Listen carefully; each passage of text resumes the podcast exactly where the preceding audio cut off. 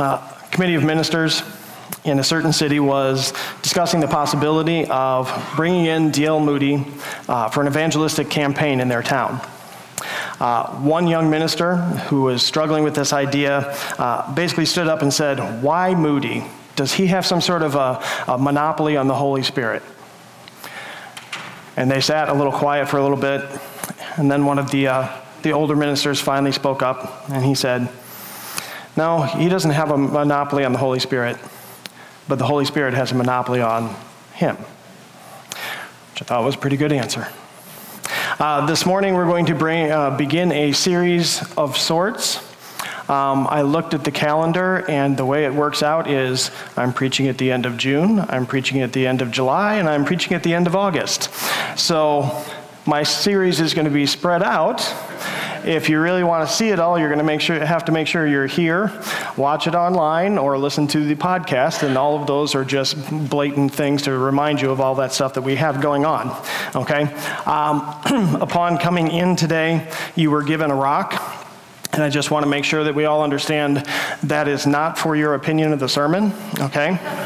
you will find out what it's for later on, okay? What I do want to do is bring our attention to some images that the Bible gives to us regarding the idea of surrender. Uh, in some churches that I have been in, uh, the church has a children's sermon before they dismiss the kids to go to their classes. And usually the children's sermon entails some sort of a, an object lesson. Okay? Now, the thing that I have learned over the years as I've watched children's sermon after children's sermon is this the adults enjoy the children's sermon more than they enjoy the regular sermon, okay? Uh, when they start hearing about things like um, watching the dominoes fall over and how that relates to evangelism, or popcorn being popped and that relates to the aroma of Christ, or little seedlings in their thing and that relates to the person who comes along and plants and the person who comes along and waters and watching it grow and the person who comes to harvest. And they get all excited and they learn. Here's my final conclusion if it gets adults to learn, let's do more of them. That's an awesome thing, okay? So maybe we should be doing more uh, object lessons and things like that. But the reason why we do that, Bible gives us various images, and he, uh, God has done that for us to burn these concepts into our mind, to help us to truly understand what's going on. So um, we need to get used to the fact that God teaches in a multisensory way. Sometimes that makes us nervous. We think that that's some sort of new hippie kind of weird thing in church, but the reality is that God teaches in a multisensory way. Uh, the sight of blood and the smell of the sacrifices in the Old Testament was meant to teach a lesson. Uh, the yoke that goes between two oxen, obviously, Jesus used that as a lesson. Uh, the idea of being jars of clay, again, an object lesson that God has put in there so that we can learn and grow. Um, what we want to do today is uncover some of the images that God has put in His Word so that we can learn and grow. But before we look at the biblical images, I have a question for us to consider. What is the difference between sacrifice and surrender? Or are they the same thing? If you want a head scratcher, think on that question. It took me about three days of thinking, studying, learning, and growing on this idea so that I could finally kind of come up to some conclusions. And through all of that, through the studying, one uh, reading some of the pastor's works, one pastor in particular became very uh, uh, influential in this, J.D. Greear, uh, in helping me reach some conclusions on this. When we use the terms sacrifice and surrender, we usually use them interchangeably. I surrendered whether or not I would get that promotion at work to God. Or I sacrificed my desire to get that promotion at work to God. So we kind of use those interchangeably. They sound very similar, so we should just be able to walk away and go, case closed, they're the same thing, Keith. Hmm, hang on. Um, there are ways that they're used differently. We often would rather pursue sacrifice rather than surrender. Sacrifice involves the idea of obedience, and surrender also uh, involves the idea of obedience. However, surrender starts with the realization that everything that we have isn't really ours. Sacrifice doesn't start there.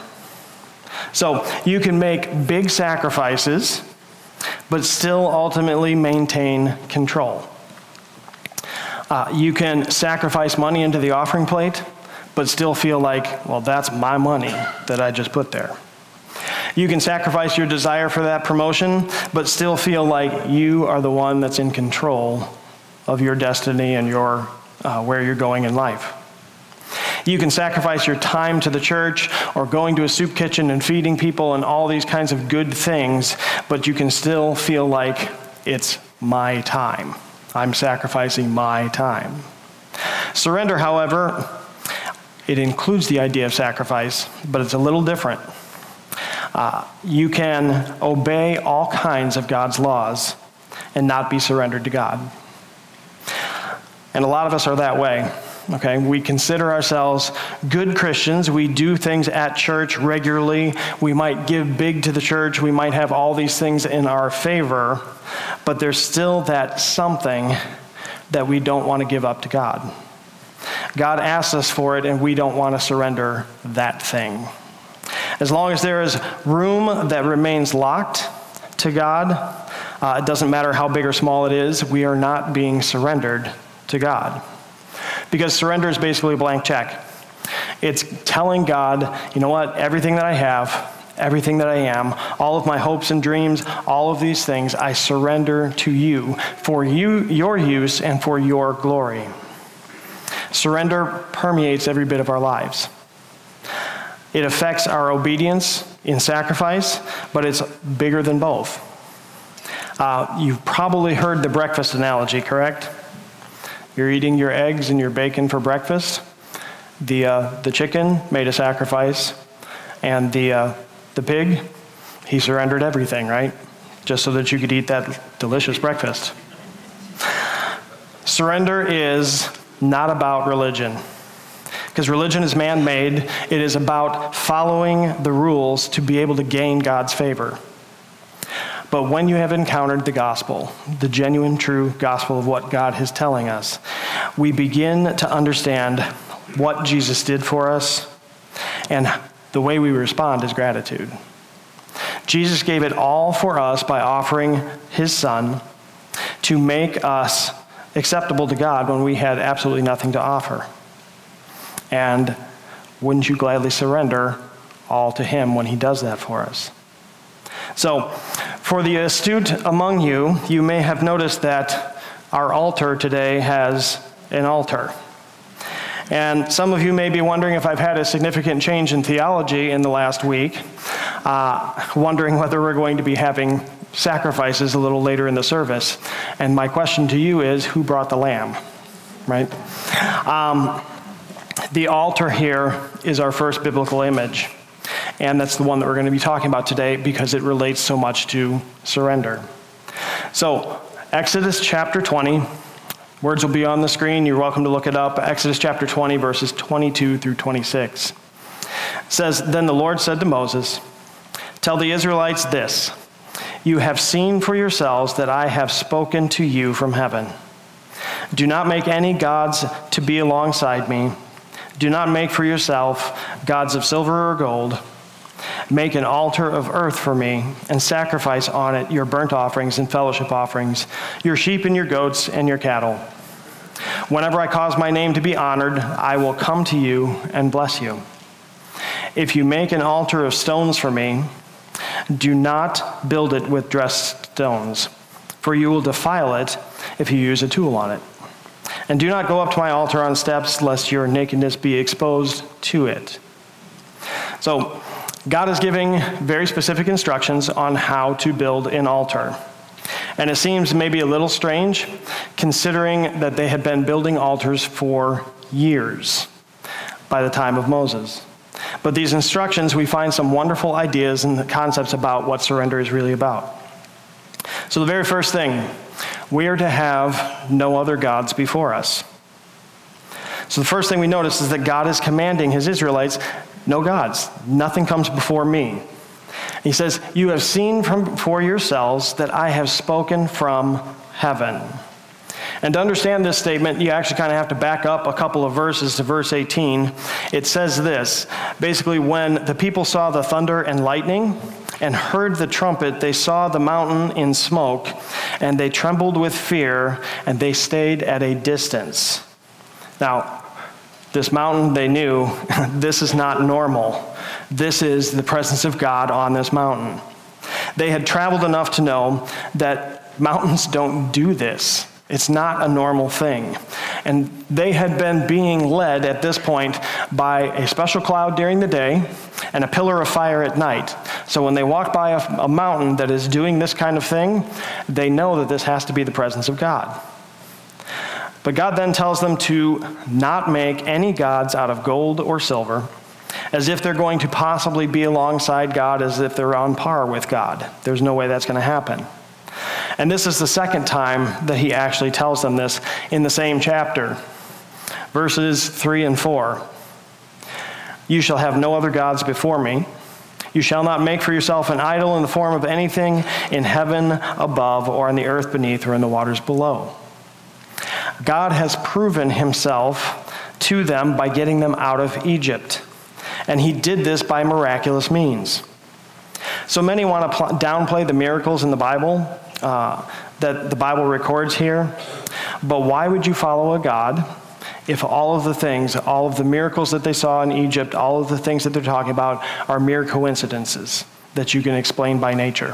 Why would you follow a God like that? It has to be miraculous. God is pointing to what he has done, and he basically says, Any other God that you create, try and worship, uh, excuse me, or try and worship, has done absolutely nothing for you to prove themselves because those gods are not real. You will not make images of gods because those gods do not exist. He's saying, I am it. I am the only God. And here's the thing it only takes them a few chapters before the Israelites completely lose their mind and go running the complete opposite direction of this. A few chapters later, in verse chapter, chapter 32, they make a golden calf to be their God because Moses was hanging out on the mountain a little too long. And even though Aaron stood there and he said, I am dedicating this as a festival to the Lord, it stood for absolutely everything that was false that God was trying to say, don't do this. That, by the way, is religion. Again, religion is man's attempt to get to God, to earn their salvation in some way of pleasing a false God or pleasing our God, even. Excuse me. Christianity is a relationship brought about by Jesus Christ coming and dying on the cross for us. And this is where we pause for just a minute to examine ourselves in relation to idols. Now, I've placed a few idols over here on the table. Okay? First one is a TV, which is just simply standing for, or, uh, representing entertainment, musicians, actors, authors, any of those kinds of things are just falling under this category of entertainment. The second one social media. You got all these little icons on there. Uh, you could even throw lump friends into there, but a lot of people let social media kind of become their god nowadays, and that's the thing that they stare at on their phone, at their thing, whatever.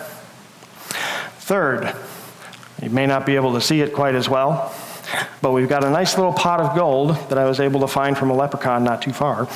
But uh, representing wealth, representing material goods, all those kinds of things. The next one, the fourth one, is a picture of my family. And up in that left hand corner is a really good looking guy in there. But anyway, representing the concept of family. And a lot of us go, wait a minute, family is, can be an idol? Absolutely. If you remember what Jesus said, he said, Unless you hate your mother or father, you cannot follow me. Jesus did not literally mean you have to hate your mother and father. What he meant was you have to love me more than them. So it's possible to put your family in a place where they are your God. The fifth one is a mirror. ourselves, who we are. Hey, look at me, look at my character, look at my job, look at my lifestyle, look at this, look at that. All these things that encompass who we are, we can obviously become our own God. And the last one is blanket, standing for comfort. And in my opinion, this last one is the one that basically is a killer of the American church. Uh, we love the fact that God put us in America because we have freedom to worship, we have all these different freedoms and so on. So we're nice and comfortable. But that comfort sometimes leads to if God is leading us in some direction, we well, I don't know, that puts me outside my comfort zone. You want me to go on a mission trip? They got weird food and weird people. I don't know if I want to do that. You want me to witness to my friend?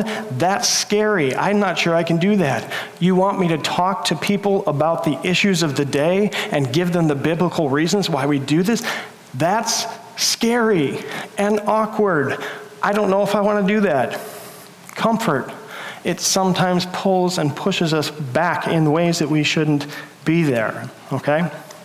So, here's my question Are there any idols in your life? Is there a place in your life that basically you have a keep out sign to God? You go, nope, you can't have that, God. I'm sorry. That's for me alone. Are there areas that you have been wrestling with about God? Wrestling God about? You know that this is an area that has become an idol in your heart, and it really needs to be surrendered to God. If you have never read it, uh, there's a little booklet by Robert Boyd Munger entitled My Heart, Christ's Home. If you've never read that book, it is a good book to get a little bit of conviction going on in your life because it talks about how our heart is like different rooms in a house and what those rooms represent, and Jesus is asking for entrance into those various rooms. Excellent little book. It's like 30 pages long, not a big read. So I encourage you to pick that up if you are able to. But what we're going to do, most sermons don't stop in the middle. We're going to stop in the middle. The rock that you were given when you came in, this is going to represent whatever that may be in your life, that idol, that thing that you need to surrender to God, that's what you're holding in your hand. So we're going to take just a couple moments for prayer, for you to be able to pray before God. Say, God, help me understand what this is in my life. Maybe I don't quite get it. Maybe there's an area you're trying to push me toward to understand that this is the thing I need to give up. Maybe you already know. You go, yep, that's it. I already know. This is an opportunity to talk to God about those things, and we're going to come back to these rocks at the end of the, ser- uh, end of the service. But right now, I just want us to make sure that we're identifying those things. So let's take a couple moments in prayer.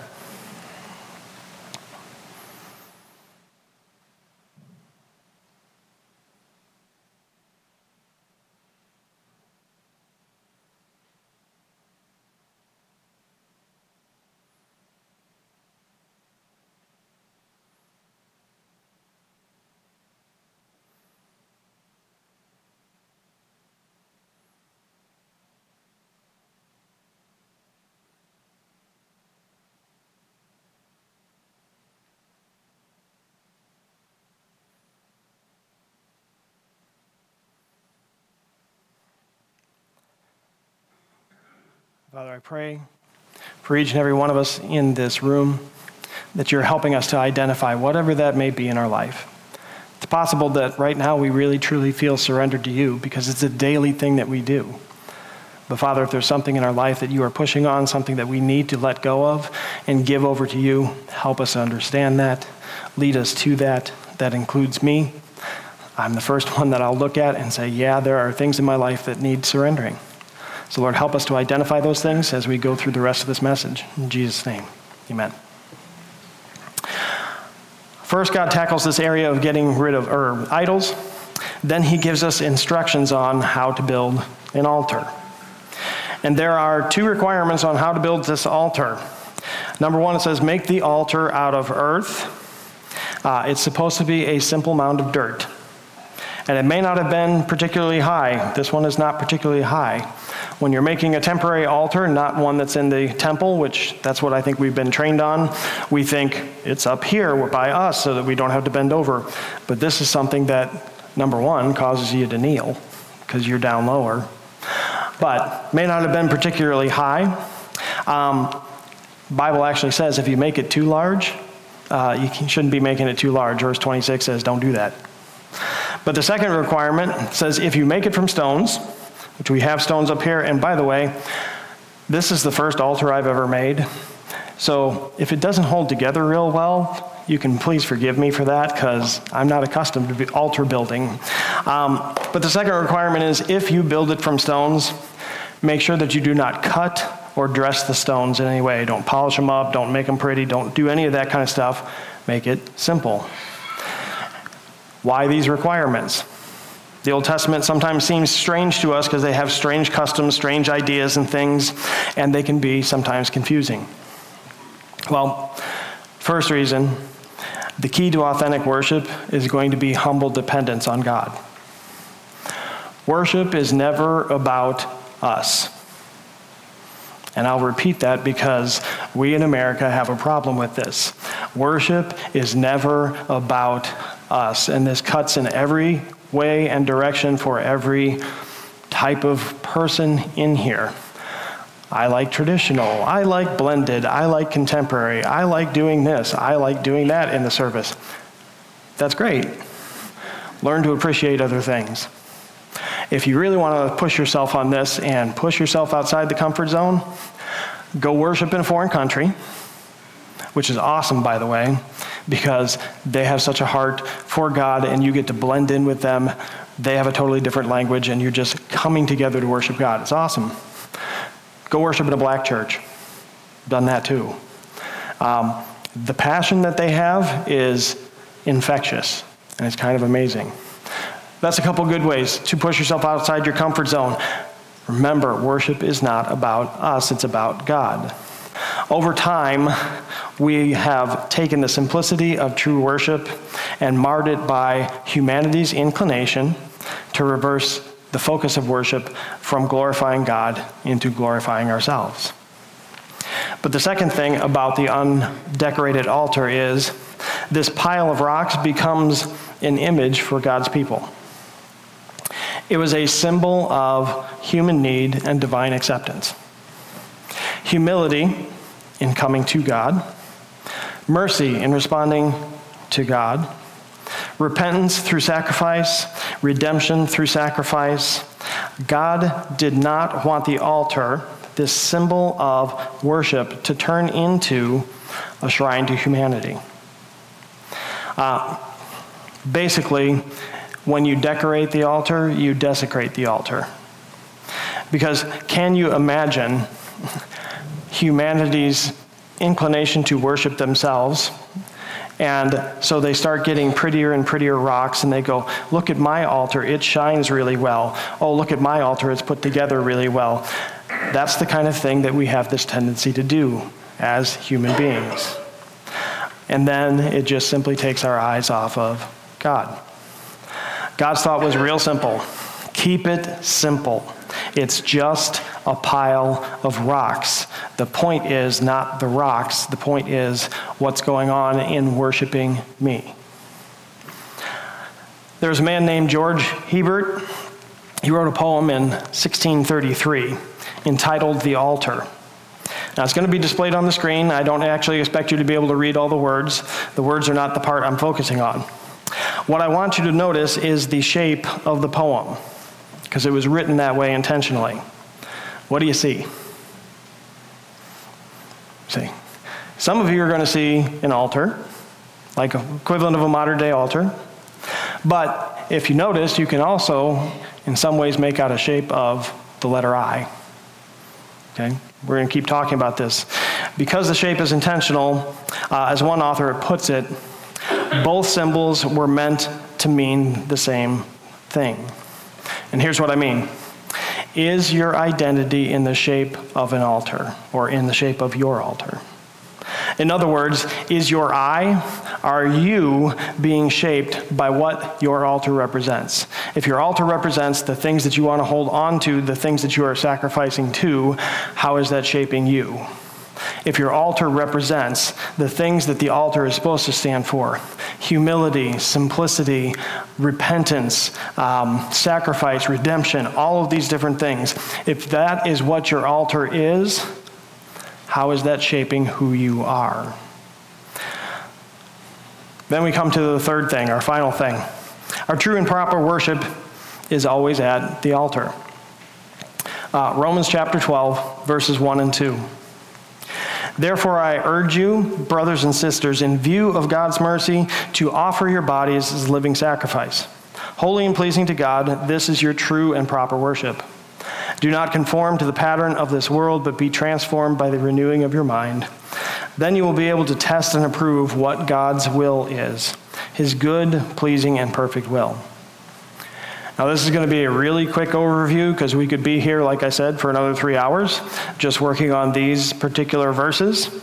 But what Paul is doing is he is pointing back at all the previous chapters of Romans. Okay? So he makes it all the way up to chapter 12 and now he's going to point back at the last 11 chapters. Last 11 chapters have been covering, covering some heavy duty theology. He's been laying out all kinds of things. And what he is about to do is answer the question so what? All of this theology that he's been building toward, and right now he's turning the corner. He's going to answer the question so what? So what if all sinned and fall short of the glory of God? So, what if God demonstrates his love for us in this, that Christ died for us? So, what if there is no condemnation for those who are in Christ Jesus? He's about to answer those questions, so what?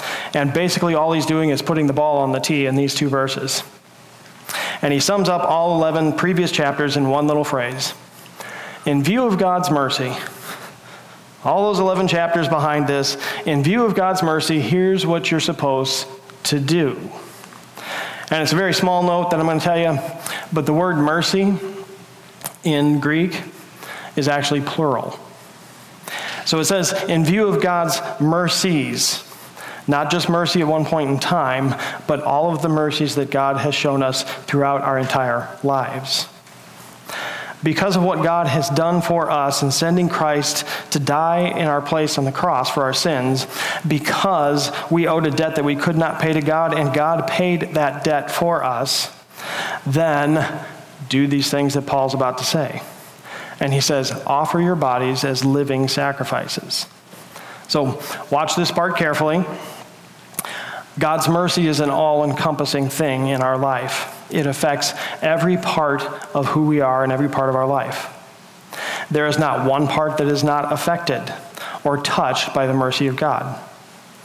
So, Paul told us in the last seven chapters, this is what he was saying and building up for us. God's mercy affects our sin. It affects how we are viewed by God, in that we were justified, we were declared right by God. It affects our family connection and status with God because we were adopted into God's family. So, that mercy is all encompassing about who we are. If God's mercy is all encompassing, then our response to God's mercy obviously should be all encompassing as well. So notice how this fits with the idea of surrender. God is not asking for sacrifices from us as if he wanted or needed anything. All right? So please, let's all get this. God is not looking and God does not need your sacrifice of your money. God does not need your sacrifice of your time.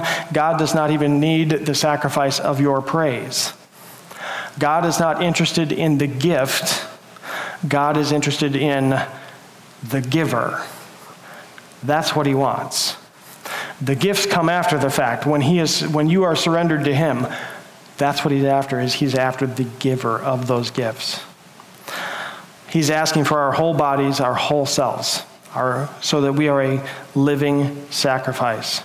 It's Paul's way of saying the whole person. In fact, when Paul uses the word offer, uh, the word can also be translated place at someone's disposal. So you're offering yourself as a living sacrifice. You are giving yourself uh, as a living sacrifice. Uh, we're putting ourselves at God's disposal.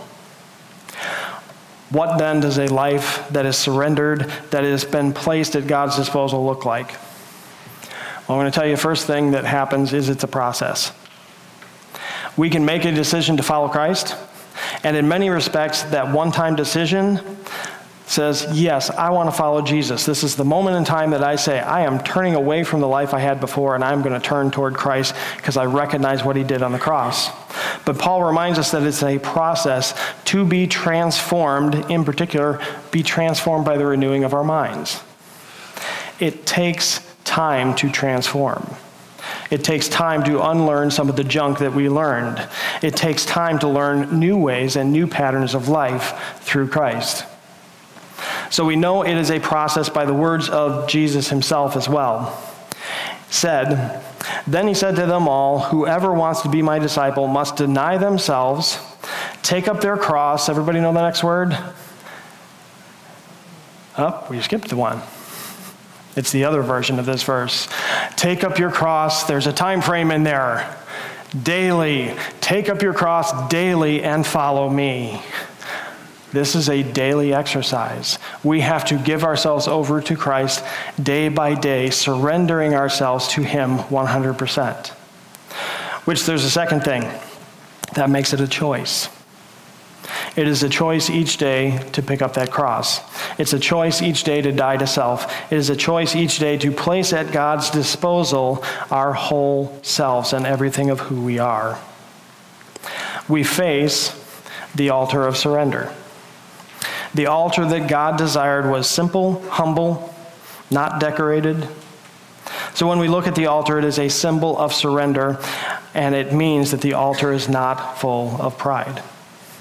It was a pile of rocks put together so that the focus would be on God. It was about surrender to Him. Now, the altar tells us uh, about ourselves and our surrender. In a moment, we're going to see a picture of the poem the altar. It's going to start here in just a moment. What I want you to notice is that it's going to make some transitions. We've got this altar that we were talking about before, but how do we display, uh, excuse me, how should the altar be shaping I? How should the altar be shaping who we are? How do we display the I in our life? And if you have ever wondered why people raise their hands in worship, perhaps this is the reason that we are creating ourselves unto as an altar to the Lord, saying, Yes, I surrender, just like we say the same thing at the altar. Yes, I surrender. So, again, when you were given, came in today, you were given a rock. And we've already prayed over those rocks. What we're going to do to close out the service, the worship team is going to come up and we're going to sing the song, Oh Come to the Altar. Before we sing the song, um, we're just going to take that time again to consider our rock, consider what that surrender is, that thing that we need to surrender. Uh, our rock represents all of those things. We've discussed all of that. Whatever those things may be materialism, uh, family, comfort, something that we didn't name but God has been putting on your heart. What I want you to do while we're singing the song is you are welcome. I'm not going to tell you you have to. You are welcome to come place your rock on the altar as a means, as a show of surrender. Now, a couple things. If you walk out of here and you still have your rock in your hand, uh, number one, nobody's going to think you're super spiritual, that you don't have any business to do with God. And number two, nobody's going to think you're a heathen and don't care about surrendering to God. It's perfectly up to you 100%. This is an opportunity for you to say, God, I'm here to surrender 100%. So if the worship team will come.